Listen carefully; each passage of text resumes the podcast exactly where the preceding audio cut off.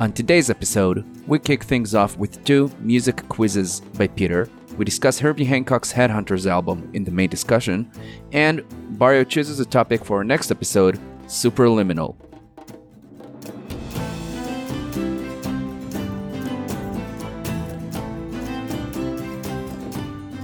Hello, and welcome to the Culture Quest. We are but humble adventurers, and today we're learning a thing or two about groove. With me, as always, are Peter Hello. and Baryo, Howdy. and I am Ynon.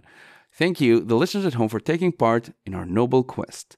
Today we're discussing Herbie Hancock's 1973 Headhunters album, which is an important album in the jazz funk fusion genre.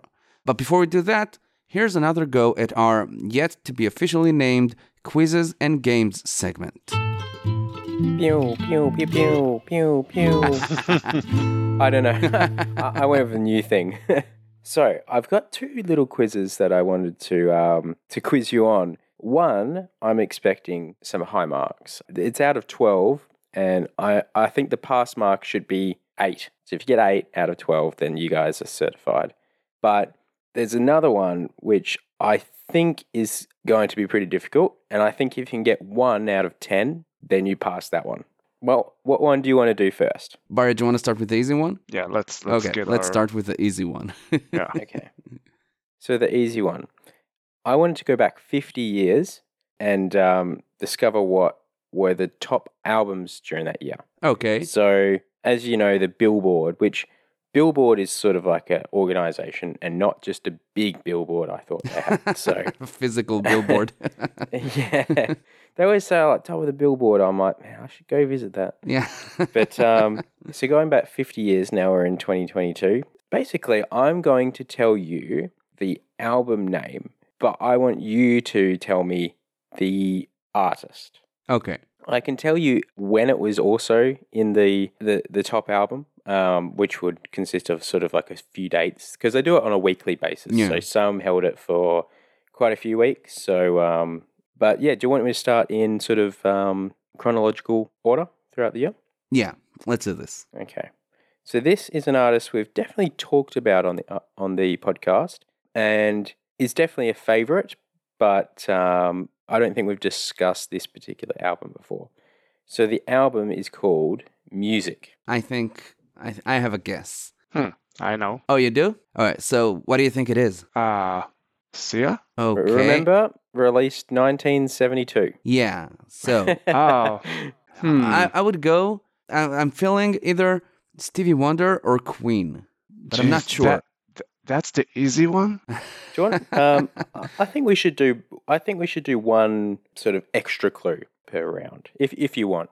Yeah. Um, I can give it to you at the start, or I can sort of no, I uh, we'll, we'll ask for the clue. there if you're struggling. We'll ask for the clue. Okay. So now, uh, yeah, you can give us a clue for, for this one, though. Um, okay, so the clue is um, the artist is a solo female singer songwriter, and she's still active. Hmm. So, could be Joni Mitchell. Could be. What other female artists we've talked about who are from the 70s? We haven't mentioned Carole King on the podcast a lot.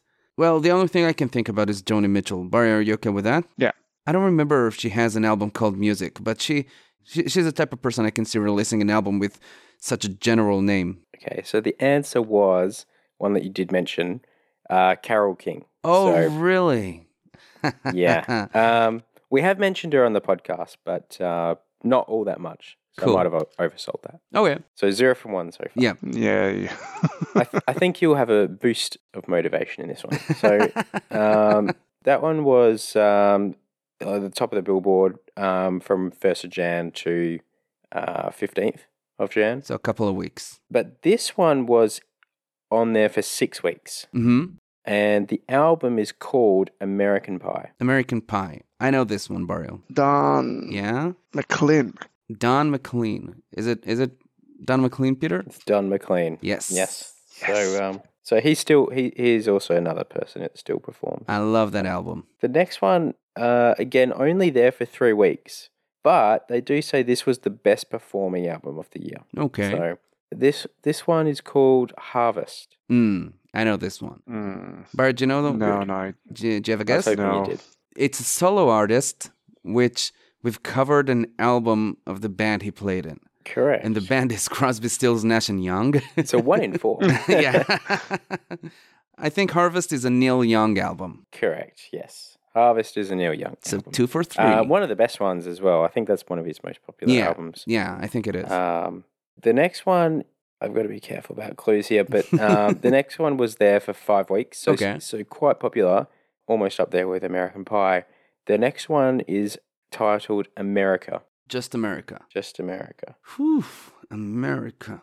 Maybe it's an uh, Elvis Presley album, or maybe I don't know what years Bruce Springsteen was active. Maybe it's a Bruce Springsteen album. Um, Barry, do you want to take a clue? Um, yeah. Give us a hint, Fitter. The the hint, I've got to be careful again.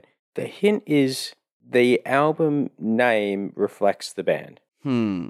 Reflects the band. Correct. The band name is America as well. I'll give it to you. Yes, the band name is America. Really? Yeah, and So it's a which self-titled. I hadn't heard of before today. I'm not sure if you've heard of the band America. Again, this seems like another band that's actually active still today. I don't think I've heard about them. Yeah, they just received their um, star on the uh, Hollywood Walk of Fame 2012. Well done, Baryo, with that guess. We're three for four. I was trying to veil it a little bit, but um, That was a that was a strong clue. Do they have like a, a big hit I might know? Let, let me I, I will. that. I will say that. Oh, a horse with no name. Yeah. Mm. So I'll, Okay. I'll say now I know that's that actually not the only self-titled album of this Okay. list. Oh yeah, that's good to know. So you're on three out of four. So, far, so good good. The next one is called First Take. First take. Um, Where do you find these things? that sound familiar, but I don't. I don't think. I'm thinking about a band who probably never hit the billboard, so probably doesn't make any sense. Can we get a hint? Sure. So this is a solo artist known for hits such as The First Time I Ever Saw Your Face, Killing Me Softly with his song, and Feel Like Making Love. Maybe, maybe it's the Bee Gees. I'm. I'm thinking Elton John. I don't know if it's too early or too late for his career because I don't know anything about him really. But I, that's the only thing that I'm at all confident about. What do you think? Go for it. I I really no idea. Let's go with Elton John. Yeah. Well, I can say Elton John is on this list, but it's not this Oh. unfortunately. Wah, wah, Okay. wah, Who is it? Um, so this one, this one is by Roberta Flack, which also I hadn't heard of. Roberta Um, Flack. and just to just to complete it, she's still active, which is good. There must be a theme with this with this list. So she was the first artist to win a Grammy Award for the Record of the Year in two consecutive years. The song I mentioned, "The First Time I Ever Saw Your Face," one in '73, "Killing Me Softly," one in '74. And the only other artist to do it uh, is U2, which we don't like, and Billie Eilish, which we don't know. So Oh, I used to listen to that album, you know, a, a couple of years ago when I was like when I just got the dog, Washington, my dog. I used to listen to this album and I liked it a lot. And and that name did ring a bell now, but man, I forgot about her. All right, so you've got a couple clues already for the other Yeah. songs. Remember, this one is my um my favorite album name of this list, and this one is called "Thick as a Brick." Oh yeah. So the two clues we do have are there are a few more, or at least one more, self-titled, which I don't think this one is, and there's an Elton John on this list. Uh, so thick as a brick. Bart, d- does this ring any bell? Do you know this, the the album name? Nope. I'm I'm pretty useless in this game. oh yeah, I'm going to go with Elton John, Is that your final guess? Uh, unless Barrio has any objections. Nope. Elton John. Fortunately, it is not Elton John. Ah, It's an artist that I. It's an artist I actually do quite like. Um, it's Jethro Tull. oh, Jethro Tull. I should get into them a bit more. Uh, my clue for Jethro Tull was actually well, I had two because my first clue I liked, but I wasn't sure. I hadn't listened to enough, so I'm not sure if it's totally accurate. But they use a lot of whistles in their song. Mm-hmm. Would that be fair of Jethro Tull? A lot Yeah. of sort of wind instruments. Yeah, yeah. That's what always separated Jethro Tull from a lot of the other things for me. Yeah, there's all kinds of flutes and whistles and stuff like that. Yeah. So uh, we're Uh, three out of six, halfway there. Three out of six. Yeah. So the next one's Bon Jovi. No. the next one is my favorite album off the list, and this one is called Exile on Main Street. Oh yeah, I know this one. Mostly from talking about it with you, Peter. Yeah, I'm a big, big, big advocate for this um, this album. I think it's their best album. It's a double album, which I always find the double albums are some of the best albums. So it's an album that Peter mentions every once in a while. Bart, do you want to take a guess before I say the answer? Again, useless. Go ahead. These are the Rolling Stones. Correct. Ding, ding, ding. So yeah, I, I play this probably every week. We're four for seven. Four for seven. We can make it up. Yeah. The next one is called Honky Chateau or Honky. Chateau. Chateau. Honky Chateau. It's the French spelling of chateau. Uh, yeah, obviously. can we get a hint? Sure. We're very generous with hints on these games. Okay, the hint is this person is a sir. So this might be Sir Elton John. This one is Elton John. So this is his Yes. fifth No, album. but that means that we can't use it again. and. I bet if you would recognize the album cover, if you saw it, I just see it everywhere. It's a super popular cover. But the name itself doesn't ring a bell to me. So, Hmm. um, Never heard that although name. I'm not the ma- biggest Elton John fan, although I'll, I'll admit the Rocket Man is just a fantastic song. Mm, gotcha. Uh, five for eight. Okay, so the next one, and this one was on the charts for a whopping, let me confirm, one, two, three, four, five, six, seven, eight, nine Oof. weeks. Wow. Um, one of my dad's favorite bands. This one is called Chicago 5, um, written as Chicago V, hmm. Classic rock kind of thing? potentially. I'm thinking Uriah Heep or Deep Purple or I don't know. Give us a hint. The hint is review previous clues. That's the hint. Oh, so this might be a self-titled one. I think we're going to go with Chicago. If that's the name of a band at all. That is correct. Chicago Yes. is the name of the band. Nice. Great hint, Peter. So every time me and Dad go out to hunt for some records, or he hunts for records, I hunt for um, "Shot of Love" by Bob Dylan. If anyone has it. For a shot of love. I thought from your dad. yeah. oh, Jesus, good, it's good comedy. Um, so, and he always wants to find Chicago. Um, they're not the most popular band, but they they are noted. Um, really? you know, for a few things. Um, so Chicago V or Chicago Five is their fourth Oh, studio really? albums. yeah, because they released a box set of sort of live albums and stuff like that. So So we're six out of Um, nine. six out of nine. Uh, the next album is called Superfly. So that's two words: super and fly. I've heard I know about this. this. Yeah, Superfly. It has to be something a bit more like uh, funky or jazzy or, I- I- or I'll give you that: soul, R and B, funk, almost. maybe Isaac Hayes. Um, who was a big soul R and B artist back then? Maybe that's uh, what's his name? Um, Stevie Wonder. Uh, I'm I'm willing to go with Stevie Wonder, but I'm not exactly sure. I, it sounds familiar, but I don't know. Let's go with Stevie Wonder. Let's go with Stevie Wonder. It's not a terrible guess. Um, Thank you, But this one is Curtis Mayfield. Curtis Mayfield. You I, ever heard of Curtis Mayfield? I was kind of trying to remember that name because I definitely heard about him, but no, I couldn't. I wouldn't have come up with it. Yeah, he he he was in the news in the nineties because he was paralyzed actually when um, some equipment fell on him during a live performance. Mm, that's Um, awful. But he he did continue his um his career for a few more years. Um, he died in 1999 though. Mm, gotcha. So So we're six out of ten, which means that you will to- need to get both of these last ones. yeah, we, we have to get these last two ones. Oh yeah, Good. I'm happy with the bar I set actually. This is this is quite good. The next one is called Catch Bull at Four. I don't know. I don't. I don't even have like a direction. Give us a hint. Okay. Uh, this person changed his name and retired um, for quite a long period um, from recording music and has recently uh, reemerged and released an album. Hmm. I loved how I said this person changed his name. Like Mhm. I was clearly trying to like hide the identity, and then I just just cucked it. So someone from the seventies who changed his name, retired, and disappeared for a while. Oh, hmm. Artist formerly known as Prince. I also thought that way, but I think Prince is from the 80s. So 1972 doesn't make sense. But there's someone, what's his name? Cat Stevens, I think. I know he changed his name. I'm not sure if he uh, disappeared for a while, but I know he released a new version of his older albums or, or one of his albums recently. I think we could go with Cat Stevens or Yusuf Islam. Correct. Yeah. Whoa. Yes. So Cat Stevens changed his name to Yusuf um, Islam and give up music for quite a long time. His album from 1970 called Tea for the Tillerman. Yeah, that's the one he I know. now re- released a new version of him singing it um, in 2020 called Tea for the Tillerman 2 or Tea for the Tillerman Squared, depending on sort of you know how you read it. It it's a fantastic album. Uh, so this one is for uh for everything. Number Mm. 12. This one is for everything. You got it, Ynon. You got it. Come on. so this one is called Seventh Sojourn. Oh my god. None. Mm, Come on. I- I'm I'm I'm going to need a hint, but I, I've definitely heard of this album.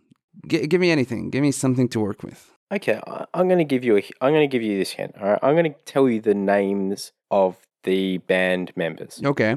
I'm going to say the keyboardist is Mike Pinder. The multi instrumentalist they say is Ray Thomas. Guitarist is Denny Laine. I know this. Drummer Graham Edge and bassist Clint Warwick. I know this one. Danny Laine. Danny Laine is from. Oh my God, what's their name? They're they're the band with. I know Danny Laine was in Wings, but it's not the the main band he played in. He played in. Man, what's her name? The band that did uh, the Days of Past something, uh, a future past. That was Um, X Men, but good try. Yeah. oh, I know it. The Moody Blues. Correct. Yes. You got eight out of twelve, and on. The Moody Blues. Well done, sir. I think that was a fair clue as well, because you could easily hear four names you've never heard of Yeah. and not get it. But that was just that was perfect. But man, we got eight out of twelve. We we we, we did it, Baryo, mostly. Very good job. well Yeah. done, Ynon. I helped with nothing, and I'm proud of it. now let's do the, the, the hard quiz. Okay, so the this is a quiz one- where one question, one one correct answer gets us a win, right? yes, and and we can stop after you get the correct answer, and I'll tell you why you might want to do that. It's because we are going to listen to the top ten of Apple Music's global sort of streaming list for today. So this is updated every single day. no way. Um, so I'm going to give you the track name, and you're going to have to tell me who on earth has penned or performed this um, this track. Okay. So you've got ten, and you need to get one. I'll allow you to have three requests to listen to the track. Okay. Now, I'm I- because I'm not, um, how shall we say, enveloped in the top ten list. You know, these aren't my favorite tracks. I don't know if there's going to be a Jason Derulo here who will say his name before every track. I'm hoping not. So yeah, let's just let's just you know. Otherwise, we'll have to send it to eleven or something like that. But um, Yeah. yeah, I would just hate it for it to start dun dun dun dun fifty cents, and then then it's all over. You know. So let's just hope. I'm feeling really unconfident. That, that's a good start. So yeah. um, this the first one is called Pushin P. So that's lowercase Pushin without the G and a capital P. This is the lamest podcast, isn't it? oh, just thinking of like some people doing like daily music vlogs and stuff, and we're having to like specify like lowercase p. You know, it's just yeah. I, I'm sure there's a few people around the world who just you know can't handle it, but um, you know we're we're trying to cater to all tastes here. Yeah. So I'm sorry, pushing if you if uh, sorry not pushing. That's on his name. Sorry. I'm sorry, this person. If you're listening to the podcast, you know we'll just send an email. We'll listen to an album. So pushing P.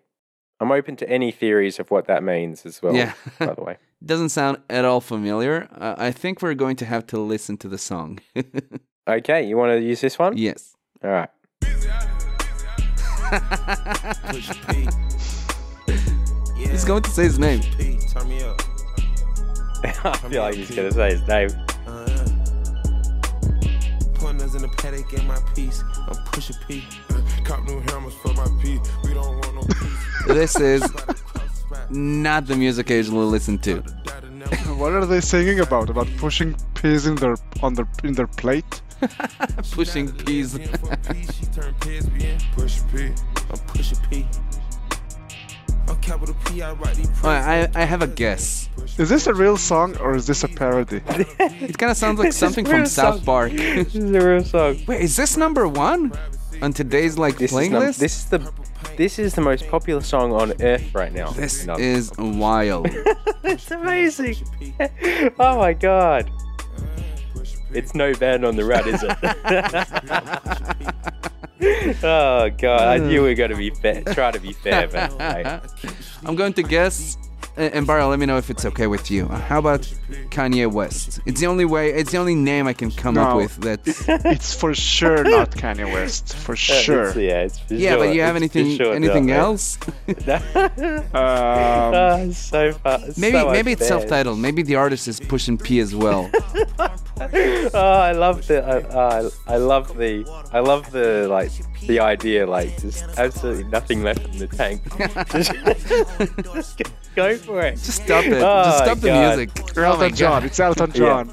Elton John. Is it Elton John? Yeah, this is actually his new version of um, Rocket Man. yeah, right. All right, I'm I'm marking this as wrong. Okay. What's the answer?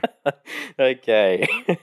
um, anyway, so this one actually does have a featurette on it, but the artist is called Gunna. Ghana. So G Never heard of him. double N A. His uh, his feature on this is called Young Thug. I, I can only assume Young Thug is there for tax reasons. but, uh, so we have two two plays left, right? yes, we have two plays Okay. left. We're going to have to be smart about those. Okay, so this one has a featurette as well, and this one you can love the name. This, oh.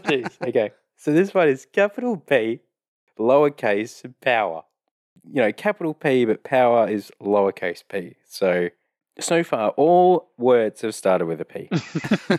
Pushing P. Oh, so this doesn't even sound familiar to me. I'm willing to skip this one instead of listening to it because uh, I don't want to waste my uh, our listens on this one. I, I, I'm I'm not going to skip it. I'm going to give you a guess. Uh, let's go with Elton John. No, uh, Billie Eilish. This one is not Billie Eilish. I'll tell you the answer. the The answer is again Gunna. Oh, really? Yeah, I was, I was wondering. I was trying to be really coy about it, but uh, I was wondering if you guys would make the connection with the P and yeah. So the the featurette you might know or might have heard of. I I, I certainly have heard of him. Uh, his name is Drake. Yeah, I heard the name. Yeah. Hmm. Cool. So the next one has a name which is just grammatically correct. So this this is good. This one is called Super Gremlin. So Super Space Gremlin. Is there a chance we'll get it? Like at all? Is this a name we know? Um, I, I will give you a chance. Okay. With a um, oh boy, I've so I've just googled it and it says rapper mm-mm, was not having sex at a hockey game in dot dot dot. So let's. It's just controversy everywhere. Anyway, so this um, so the this person has two names. The first name is a brand of camera, Okay. and his last name is a color. Um, Sony, Canon, Kodak, um, Samsung has cameras. Um, Barry, can you come up with any other camera brands? Uh, Fuji. Fuji, Fuji could be it. I don't think we know this one. Peter. Panasonic or Olympus, maybe. Let's guess Canon Blue. Um, his name is not Canon Blue. It's Kodak Black. Kodak Black. I heard about him. really? Yeah. I, I would never would have guessed there's an artist called Kodak Black. like if there was any chance with those hints that you know it'd be something we know, we would listen to the song. But there's no, there, Mm. there wasn't a chance here. Anyway, so the next song is called Hours and Hours, except Hours in both cases is spelt uh, capital H R S. Ours, Hers and and ours. Yes. I'll take the capital, so on him for that. I'm borderline a fan. Also, I did say on him, but I, I can't, yeah, but it might not, it, it's, it's, actually, I'll just say it's not a him. oh, really? I just, um, yeah. So this could be I just didn't Billie read the artist. Eilish. What other female artists are active now? I know Rihanna hasn't put out music in a while. Give us a hint, Peter. So she performs under a um, pseudonym and writes songs for a lot of other people. So she writes, um, you know, tracks for like Selena Gomez, Hmm. um, Ariana Grande. Yeah, I got nothing. Uh, let's say Sia. No. Yeah, probably not. Uh, Barry, if you can't come up with anything else, uh, that's what I'm going to go with. I really have no idea. Um, so her name is uh, Priscilla Renea, um, also known as Muni Long. Never heard of any of those names. Yup. Yeah, it's actually a success story, I think, because she was um, one of those people that I think she was working in the in the doldrums of like the writing office or something like that, and then she's released her own music now and stuff like that. So I think it is actually quite inspiring that she's uh, breaking out. I, I haven't heard of any of the names we've mentioned so far. Baryo, you know this last one, so maybe this one is uh maybe this is your time to shine. You only need one, so uh, like don't yeah, be we only need disheartened. one. Don't be disheartened. Let's do this. So the next one is called 25k jacket. So 25 with the numerals K lowercase and lowercase for jacket. 25k jacket. And this one does have a featurette as well. Right. So far, every time there was a featurette, the main artist was Gunna. So I wouldn't mind going with Gunna again. um, but also, I think uh, like Taylor Swift put out an album recently, hasn't she? And maybe I don't know. Maybe maybe she's still like top of the charts and everything. I don't know. Barry, do you have anything? Mm, Let me guess. No. no. I can Google it if you want. Let's go with Gunna. Okay. This one is by Gunna. My f- This one is by Gunna. So Gunna has out of the out of the top 10, Gunna has 5. and Oh my god. technically Did we we've win? won. Did, holy crap. We beat your little game. Yeah, you did. So that, yeah, 25k jacket is by Gunna. It's really in the name, isn't it? The lowercase, Yeah. the featurette, you know. the feature is um, with someone called Lil Baby, so L I L Baby. So the, the next one after that again is a Gunna. My song, God. And that one is featuring Kodak Black. So there's obviously that would have been interesting. Then after that, there's an all capitals stay. And then there's a few by The Weeknd. Uh, the Weeknd doesn't have a lot in the top 10, just has the one called Sacrifice. But um, if you scroll down, the, the, the album cover kind of comes up a lot. The one that I was thinking you guys might get as a Hail Mary at number nine was a song called Easy on Me. I'm not sure if you guys knew that one. Nope. Um, so that one was by Adele. Oh, So I think here's the thing. I think if you saved up your listens for later and you heard Easy on Me, I think you would have had a chance at that. So yeah. the stars had to align a little bit, but it was a, it was a chance. Um, and that was the only non-explicit song. from the top 10. so oh my god. times times have changed. So, but you know, we have an explicit podcast, so uh, that's okay. And um, the last one is uh, one of my favorite names is called a lot of cake. That one is by Gunna. A lot of cake. Actually, Push and P. Push and P might be my favorite. Actually, that one just evokes feelings. Pushing doesn't it? P. It's um, everyone feels like they're pushing P at some point. Man, we're bad with contemporary music. yeah, we're not the best. We're not the best. No, no. Should we we're jump back where we're comfortable? Back to seventy three. yeah, let's go back to to music we have something to say about. We've heard before.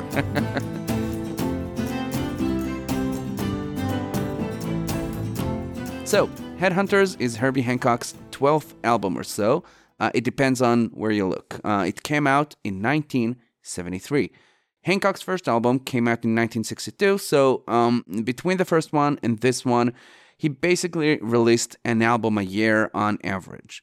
I've listened to and read a bit about his earlier albums, and you know they're more jazz in terms of style. Uh, in some places, they're referred to as hard bop. So the the one we listened to, which is a bit more funky, a bit more fusiony, that that, that came later. Like his his few albums that came out just before Headhunters, between seventy one and seventy three, were kind of experimental albums.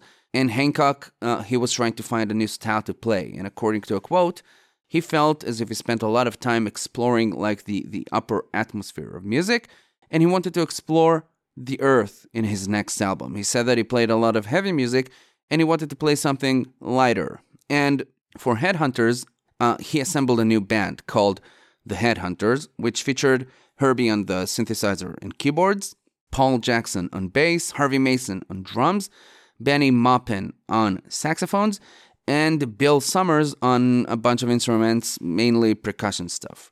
And the album went for a much more funky style than before, fused with a lot of influences from Herbie's jazz roots. And the album became very popular among a wide audience. It's considered to be the album that started the jazz funk fusion movement.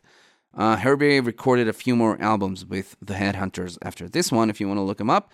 And this one, Headhunters, this album is it's 45 minutes long, but it's only comprised of four songs. Uh, there's Chameleon, which opens the album. It's a, kind of a very funky track. You know, it has this very punchy, very sharp sound. It's 15 minutes and 44 seconds long. Um, there's Watermelon Man, which is a very relaxed, cool track. There, th- this is the only song on the album that wasn't written for, for this album specifically. It actually appeared on Herbie's debut album, and a new version of it appears on Headhunters. It's the shortest song on the track at six and a half minutes. Uh, there's Sly, which is another kind of cool and relaxed tune. Uh, has a few more upbeat parts, and it's uh, 10 minutes and 20 seconds long. Very upbeat parts, Yeah. actually. Quite intense. And lastly, there's Vein Melter, which sounds uh, the most like a death metal song, but it's actually the quietest track on the album. It kind of feels like It is, yeah. a, a bit of introspective, a bit brooding kind of song. It's nine minutes long, um, nine minutes and 10 seconds long. And the, the, the album created kind of a connection between a few different genres. Um, it got a lot of fans of jazz to get into funk and R&B and stuff, and also the other way around. And musicians who, who play all sorts of styles have mentioned Headhunters as an inspiration. The album actually did not appear in Rolling Stone's 500 Greatest Albums list until its last update in 2020, uh, which then it popped in at 254. I, th- I think, um, was it not in the original? I thought it was in the, I thought it was like very late in, maybe not. As far as I've read, just before they made the original list on the internet, they released it as a book. And on that book, and that's it. Oh, okay. it came in at 498. But the list on the internet was a bit different. The, the list on their website was a bit different. So, ah, yeah. that was a test. Good job. Um, and also, that's the, good. the album was added to the National Recording Registry by the Library of Congress, who, as we know, collects culturally, historically, or aesthetically important recordings. So, Headhunters is a bit different to other things we've listened to on this podcast. And yeah, how was your experience with the album? Uh, Peter, do you want to go first? Uh, I'll be happy to go first. So my experience for this album was very good. So obviously coming off Frank Sinatra uh, last, I want to say last week, but we record them bi-weekly, but uh, last fortnight, I guess. The, I was kind of hoping it would be a bit more upbeat, and I had heard the first 30 seconds of it. So I was going in with um, actually pretty high expectations. I, I was thinking 73 has always been a good year in music for me. Like it's just a lot of good things came out that year. So um, I'm thinking, you know, uh, more of a jazz funk. I'm not totally a jazz person, but the funk bit I can definitely get on board with. Long songs, I love it when there's long songs. That just it, it feels to me like there's always like a framework, but they improvise on top of it. So long songs are usually um, a good thing for me. And getting into it, uh, Chameleon, which I might pronounce Chameleon at some point, which I apologize for. I just I learnt bad habits from how how I met your mother.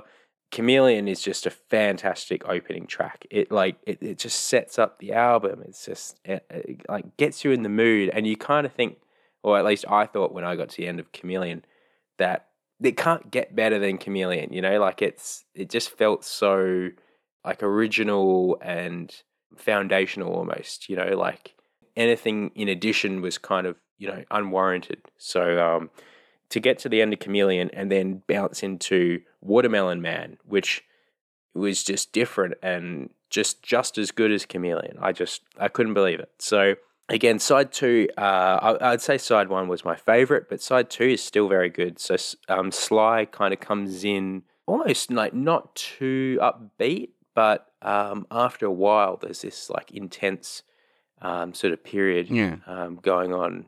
Like there's a bit where the hi hats are going are going mental. It's just like like just you know it, it, feels like it's like a malfunction or something like that.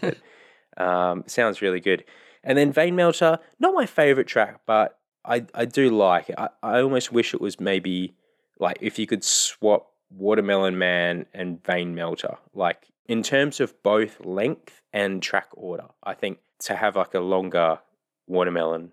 That would be nice, and uh, also just to have vein melter in there in the middle. You know, Yeah. that would be. Um, I think it would do better.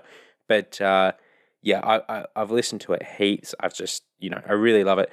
The the thing it kind of is sitting in the back of my mind, which we can discuss maybe, is that this one is his most popular. It goes more into the jazz fusion, the jazz funk sort of realm, which kind of brings it more into a public consciousness, you know, like more into uh, mainstream.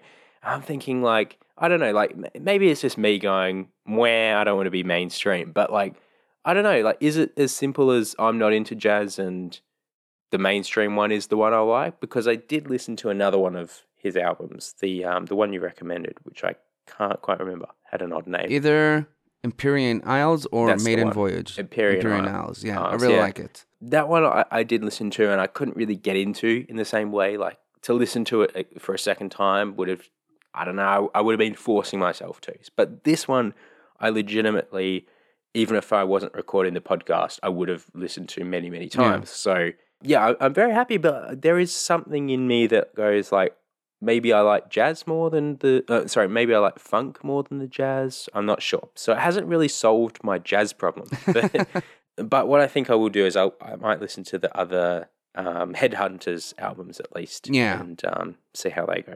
So yeah, overall, uh, fantastic experience. Baryo, what about you? How'd you enjoy the album? Mm, I have a bit more uh, mellow experience, I guess. Ooh, Yeah. Um, Did you recognize I- any of the songs? Yeah, like Watermelon Man is. Uh, I think I told you that Cantaloupe Island was the first song that I ever played on, on the saxophone, but it was actually Watermelon Man. Oh, You can see why Revelation. I mixed Yeah. uh, Cantaloupe and Watermelon Man. Hmm. Yeah. Cantaloupe Island But- is another song by Herbie Hancock from Empyrean Islands. Yeah. Uh, yeah, but man, that's cool. Yeah. So Watermelon Man is a very simple tune, but they they take it in a very groovy way.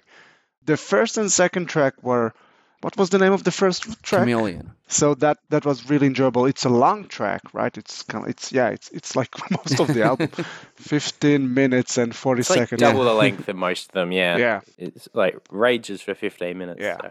i i really enjoyed really good atmosphere and and good Yeah. groove you know Mm. the last two songs i don't know especially i think the fourth one vein melter i don't know it was a bit too loud i think Okay. maybe it also kind of like depends on the timing of trying to listen to it because while the first two are just great playing in the background and uh, and working or doing something else they, they just got this groove that get you Yeah. get you working the last one just i don't know i had really hard time concentrating with it and i was kind of waiting for it to be over with Yeah, the long one is a bit more specific in terms of style. It's a bit more demanding, I, I'd say, because i i it's it's quieter, it's more introspective, it's more brooding, it's more atmospheric, maybe almost droning a bit, and it, it doesn't work every time you listen to it.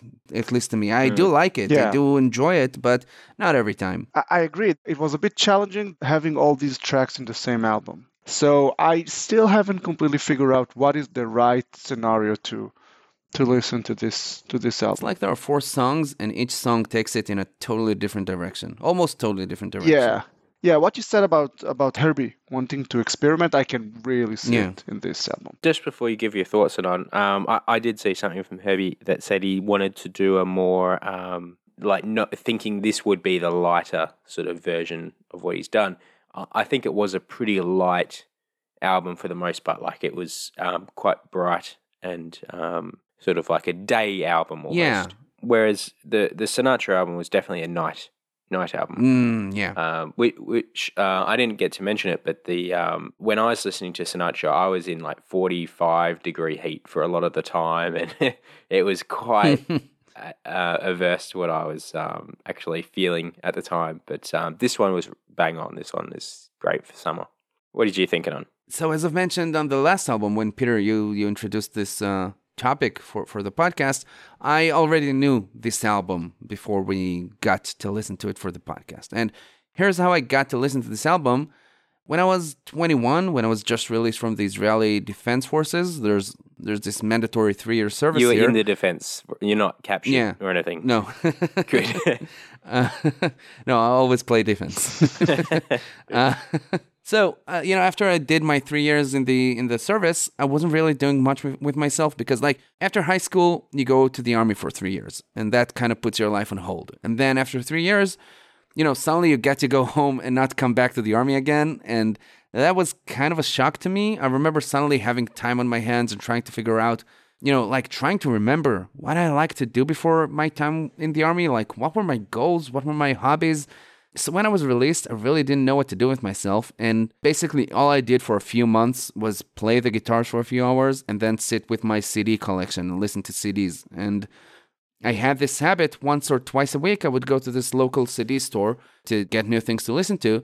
When I'd get to the store, I always started in the new rock and new metal albums section. Uh, I'd usually get something I knew I would like, and I'd get a new album like something I never heard of to try. And then I'd go to the older rock section and try to find an artist with like a familiar name to listen to. And you know, and I always finished in the jazz and classical music section. And every time I'd go to the to, to the store, I'd always live with like four or five albums. And that was a period in my life where I really started to try and expand my horizons and try new stuff. Not not necessarily obscure stuff, but just stuff that was new to me. And like I got so many albums at that store and some of my favorite artists I got to know through that store. And mm. that includes Tom Waits and Nick Cave and Johnny Cash, ACDC and Judas Priest and Alice Cooper and Benny Goodman and you know a few Beethoven symphonies and the the, the Hugh Laurie albums, which are some of my favorites. And if you remember, when we listened to Pet Sounds by the Beach Boys at one of our very early episodes, yeah. I told you that I bought the album like years and years ago, but I never opened it. And that was, you know, from that store, from that time in my life. And I have a few more albums that I got back then, but I still didn't really listen to. Like, I think I have a Billie Holiday and a John Lee Hooker album. Mm. And one time I was there and I went over the, the jazz section and I saw the Headhunters album. And you know, the, the cover is eye catching. It was immediately like interesting. It stood out in a second. And it was part of like this classic Riverlesses or something, you know, classics Riverless series or something. Oh, yeah, yeah. And I, I I love the other albums in that series that I already had, so I got the CD and I listened to it on the way back home. And honestly, from from the first note, I, I enjoyed it from the, the beginning. It's like you know, it's a fun listen from the second Chameleon starts. And I remember getting more out of it every time. It was really different than anything I'd listened to at this time. I was still just, you know, getting into jazz and stuff, or really just stepping for the first time outside of rock and metal stuff. So it was really different. And after that album, I started looking for more and more albums with like groove to them, you know, albums with a cool feeling. And Headhunters was with me for, for a fairly long while. Like I used to keep the a few albums in my car and every few days kind of swap some of the CDs out and get new CDs in. And Headhunters was in my car for maybe a whole year, I think. Uh, wow. I don't think it works in every situation. Bad. Yeah. But like, I wouldn't play it with anyone in the car. But when I was driving alone, it was always, you know, something to put on and really enjoy. And since then, I went back to it every once in a while. I listened to this album a, a couple of times every few months or so since then. And honestly, my experience with it now was really great. I was surprised at how this album still feels fresh to me. You know, after all these years, after all these listens, I, I listen to it all the time in the in the last couple of weeks, and it still feels as fresh to me. Um, I'm really happy with this album. I'm not going to say it's my favorite album. Something I, I'm a bit surprised of is that I haven't heard the other Headhunters album, or I really didn't get into jazz funk fusion. But honestly, this album has a warm place in my heart. It's a cool story. Good story. Thank you. You know, based on my familiarity with this album, I still think this is an album that's best listened to while it's in the background. Well, I think the I, I think the minimum is is a background album. But uh, like the question is whether you would enjoy having it in full focus.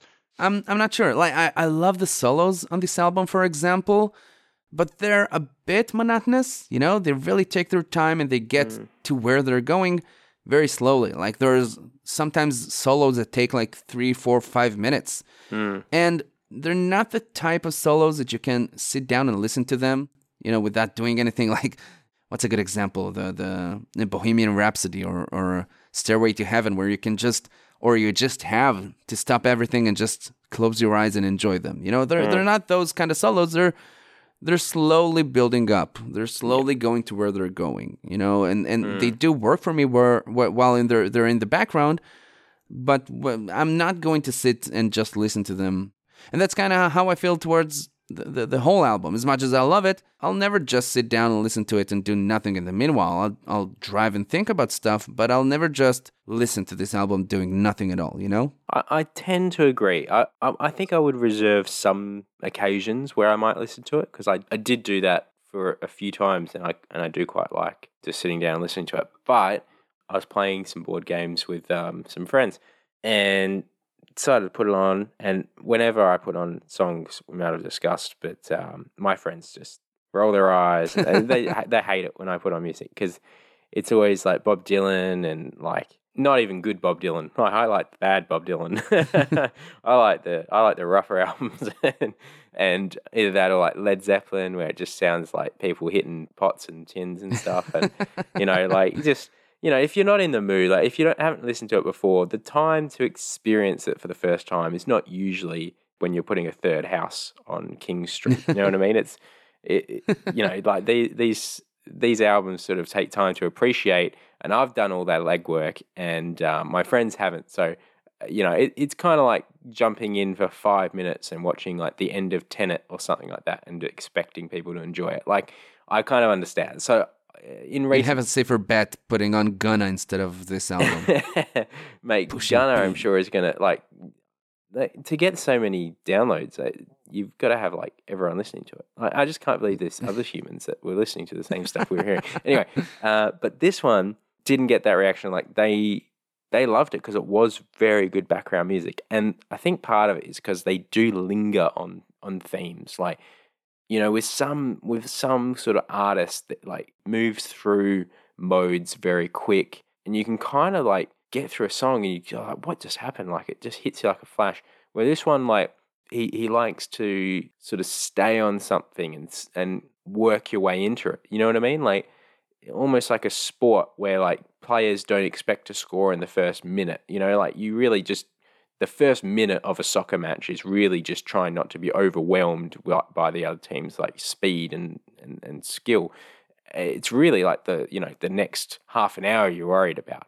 Whereas with the the hour, I kind of feel the same thing. It's like he's not trying to score the goal in the first minute. He's he's he's happy to like take his time and like get you there. yeah, they're playing like that main theme from Chameleon for like Yeah. six minutes to start the Yeah. song. there is absolutely no rush, and I, I really like that. So um, I forget what my original point was, but it, d- it definitely does go well um, with like a dinner or like even a lunch would do pretty well. It definitely outside would be fine. I think if you had a decent speaker, because it's not, it's still not like easy listening. Like in terms of, it's not like a throwaway kind of party in the USA kind of stuff, but it's it- it definitely could be heard without kind of critical attention.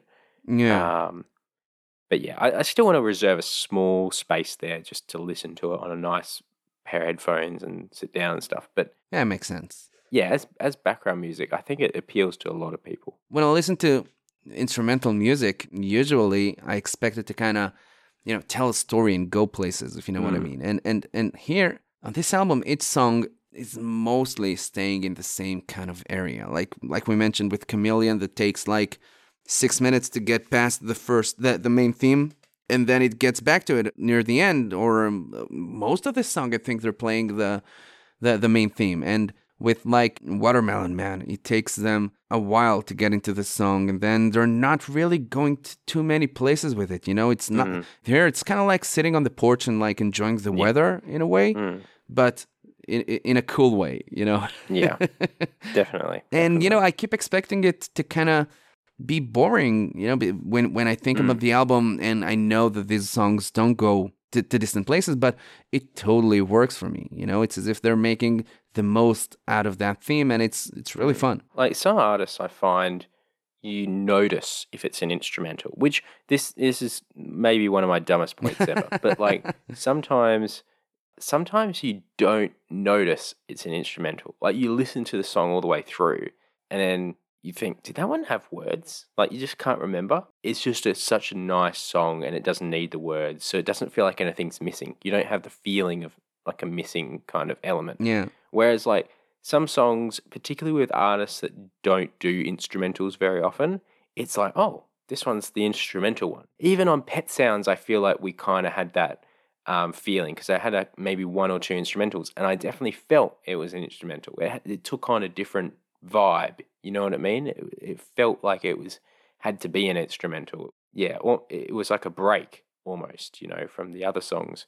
Whereas this one, the whole album, it didn't just it didn't give me the instrumental feeling. It, it just felt like a regular regular album to me. That's interesting. I, I even these past couple of weeks, every time I finished listening to the album, I was like, "Wait a minute, did that last song have lyrics?" Or Yeah, because no, it I'm, does I'm feel sure. like it speaks in some ways, but um, it is an odd feeling. Baryo, let me ask you this: you you listen to a lot of you at least when you grew up, you used to listen to a lot of jazz, and this obviously has jazz roots along with all the the, the funk fusion stuff. But I keep thinking of of jazz as like having this really clean sound, really elegant sound, and this, you know, with a, a bunch of solos played by synthesizers, which had much sharper sounds. How how'd you like the sound on the album, Baryo? Like sometimes it was a bit too dirty or a bit too electronic to my to my ear, but there was still some enjoyable parts. Most of it was enjoyable, right? Because the groove, it had a sound, uh, a groovy sound. So Yeah,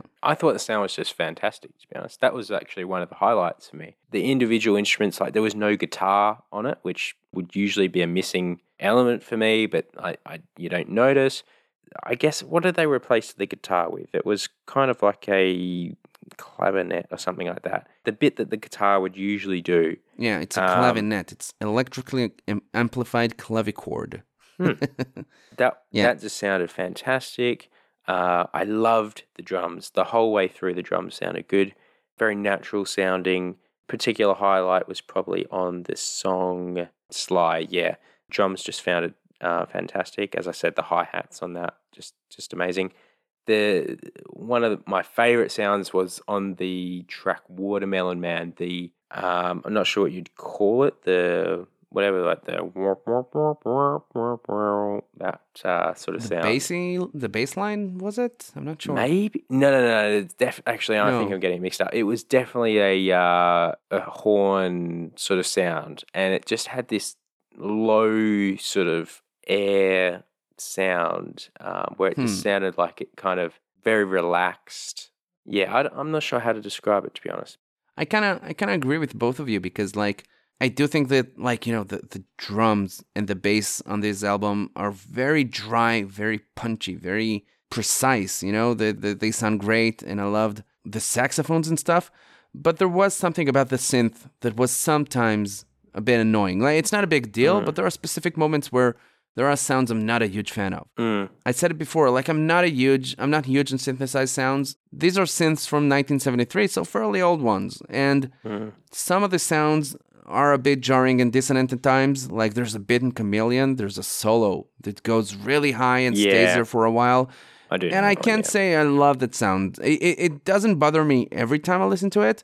I'm not saying that when I'm listening to the album, I notice all those sounds that are not perfect to me, and I'm not bothered by them because I've listened to this album enough to be past that.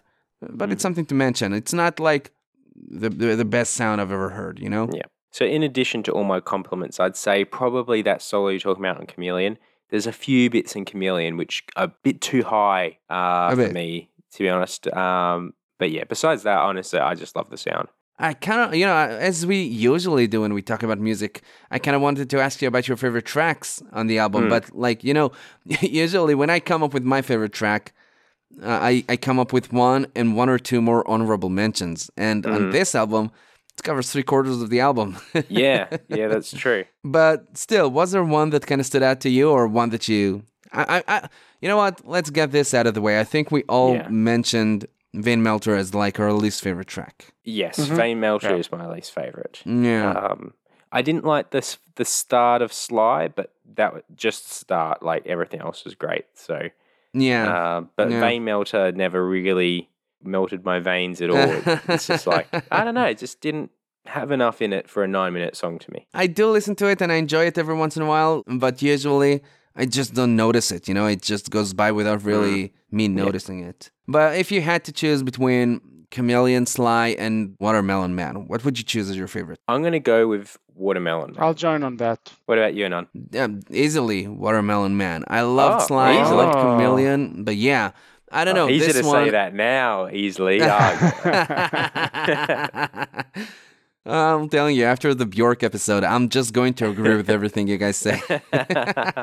this is the first time we're all united on both our least and most favorite. Yeah. Every time it starts with those beer bottle whistles and stuff, it, I Mm. kind of expect a weak song, but I keep reminding myself, you love this bit. It, it's it's Mm. it's going to get much better. And once the bass and drums kick in, it's it's such a cool song. Mm. It's so much fun.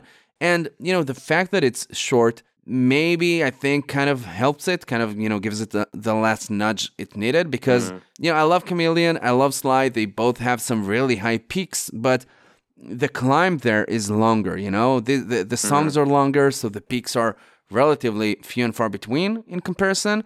And here, once the bass and, and, and the drums kick in, it's just a cool song all the way through.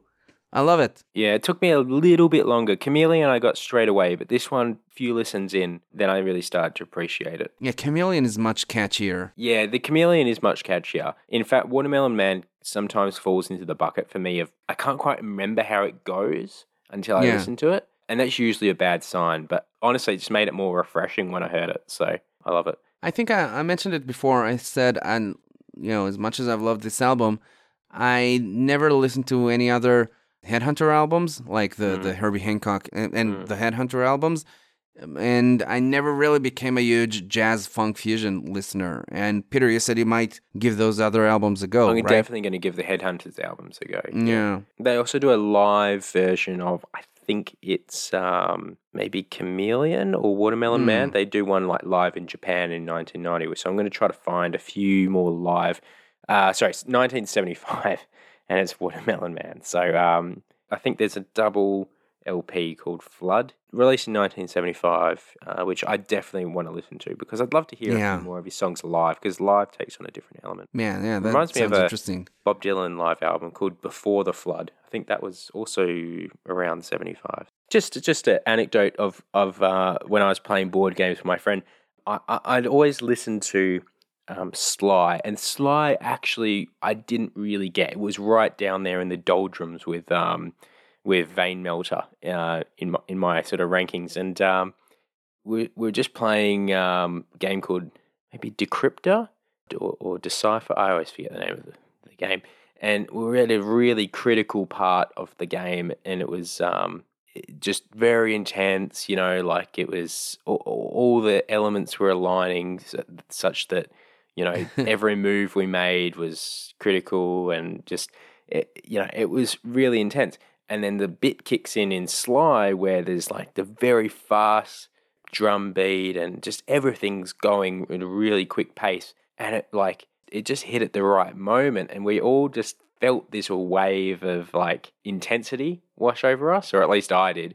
I just felt so like it just so it felt comical actually. It felt just ridiculously comical because we were just having a nice time. It was an intense moment and then the song comes on and every, all the focus like everything goes away and it's just it's just him looking at the card and it's just like dun, dun, dun, tch, tch, dun, dun, tch, tch, dun, dun, you know? It's just it felt like we are starting to sweat. Yeah it was an incredible moment incredible timing because you wouldn't have got that same thing with chameleon or Yeah. or vein melter or something like that which is very chill but sly like i don't know it gave me more appreciation for the song because before i was like oh yep fast song you know just before the slow song and then after listening to it, I don't know, like it now every time I listen to it, it feels more of a themed song, you know, like a rushed, busy and like a lot going on and stuff like that. It feels like um I don't know, more interesting to me. Well, as I said at the start, um, I've, I've mellowed down since, but I, I, I did have a fantastic time with this album. Something I like, uh, I mean, I change I change my criteria for what fits in the Queg every single time, and my general consensus now is that I just vote for things I like. but there does feel like something foundational about. Like it feels like if you wanted to get into jazz or funk, knowing that this is like one of the most popular of this genre feels appropriate. You know what I mean? Like I I don't know if I will find anything more appropriate for this small subsection. You know what I mean? Because Yeah. we're getting we're getting specific jazz funk. You know what I mean? It is a south southwesterly kind of direction. You know, so let's think if there is anything else, like we may not hit it for a long time. So I'm kind of thinking this actually could just be a very good starting point. And I know Ynon you like it already, but this is something that I've hit for the first time, and I feel like almost an ambassador for the album. I I feel like Hmm. you know if anyone's asking me for jazz or something like that, I just say, don't worry about jazz, mate. Just listen to this one. I'm push, pushing people past the jazz door straight into the, uh, you know, chameleon door. But um, so, yeah, I, I definitely feel like, you know, a bit of an ambassador for it. Um, but yeah, I don't know. I'm just pushing P here, guys. So. so, for me, other than listening to this album, these past two weeks were kind of an experiment in, in doing something for the podcast that I already knew. Like, we usually choose stuff none of us knows, or at least doesn't know very well. And I've listened to this album many times before this. I was planning to spend more time than usual reading about the album and about the artist, and I'm sorry to say that I had a few kind of busy weeks recently, and that didn't happen as much as I would have liked. But like I mentioned, I really had a lot of time with this album in the last couple of weeks. Really surprised at how fresh this album still feels after all this time. And I got to introduce it to a few friends recently, which, you know, was fun. So I'm really glad we've done this, even despite the fact that I feel like I got less out of this experience than I usually would with the podcast. But still, uh, awesome album. It's it's. I'm really happy to go back to it every time. nice. So, as we do at the end of each step of our quest, we're going to take a vote that will decide whether or not Head Hunters has a place in the Culture Quest Essentials Guide, aka the CQEG.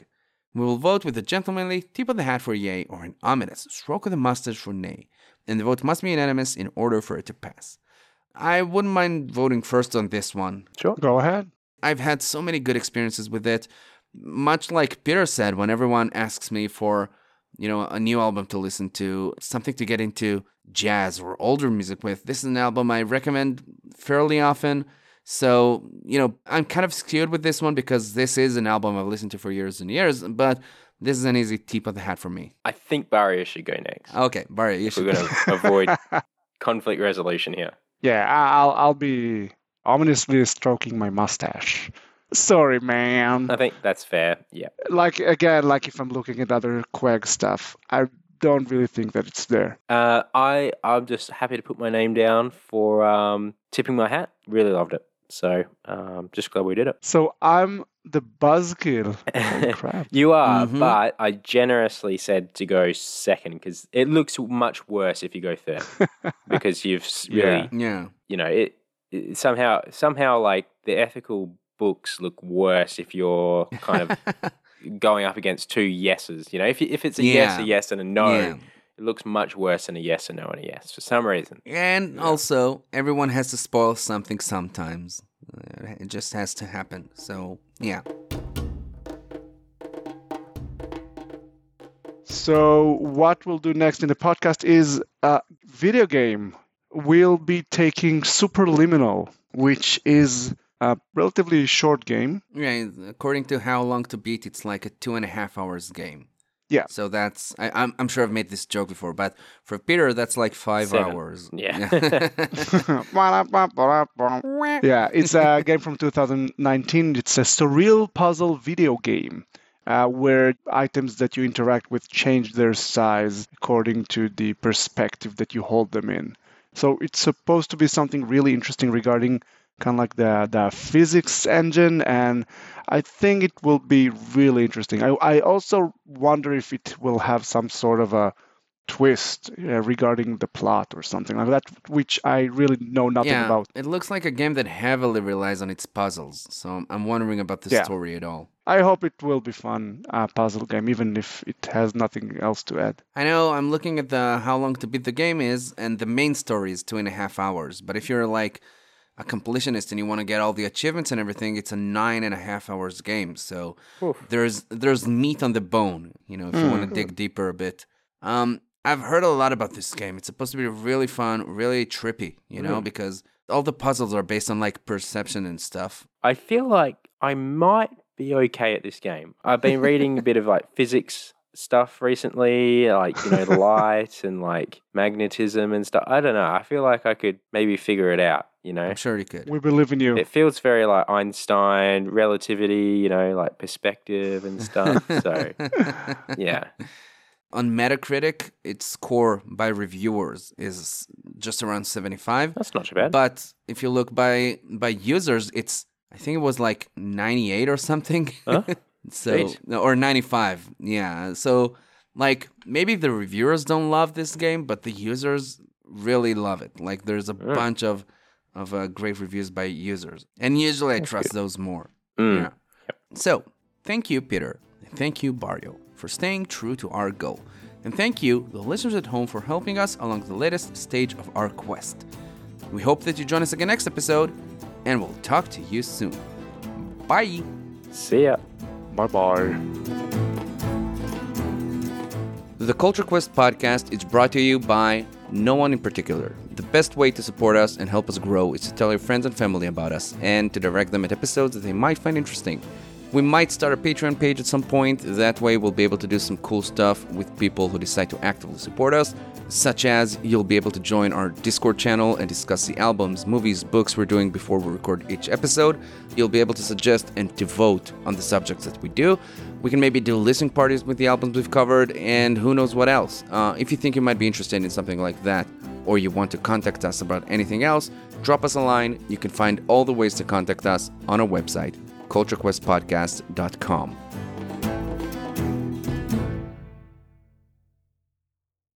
Thanks for listening to today's episode. I just wanted to bring to everyone's attention all those people that are currently stuck without their phone and are forced to continue listening to this unless they pause it and then have to contemplate, you know, the state of their life and other things. So you'll probably just continue listening. I just wanted to give a bit of a shout out to a um, a website actually. It's called givewell.org. So that's give G I V E well W E org. So it's it's a dot org, so it's it's legit. And um, basically, they're the authority on who is worth giving money to in terms of charity. So obviously, we'll give money to friends and family if they fall on hard times, but if you are thinking about giving large sums of money to um, charities, it's definitely best to do your research because a lot of people just give away money and want to feel good, but it's also good to think of it as an investment and how you can do the most good. So it's not asking you to give away more money, but it's asking you to give the money away in a responsible way. And um, basically, they've just authorized eight charities. So out of all the, I want to say hundreds of thousands of charities, might be a bit lower, but they've authorized only eight. And I think it's really good to just scan through the list and um, see if you can consider donating to these charities. So um, I think that would be good if we can all sort of band together during these tough times. At the moment, it's COVID, but you know that will change, and we're all gonna need to support everyone. So this is probably one of the best evidence-based ways to do that. So. Yeah, so definitely hop on to givewell.org if you're considering, and hopefully those charities are like tax deductible or something in your country, which would be in your best interest. So, anyway, this is not formal advice, but it's just good place to go. Thank you.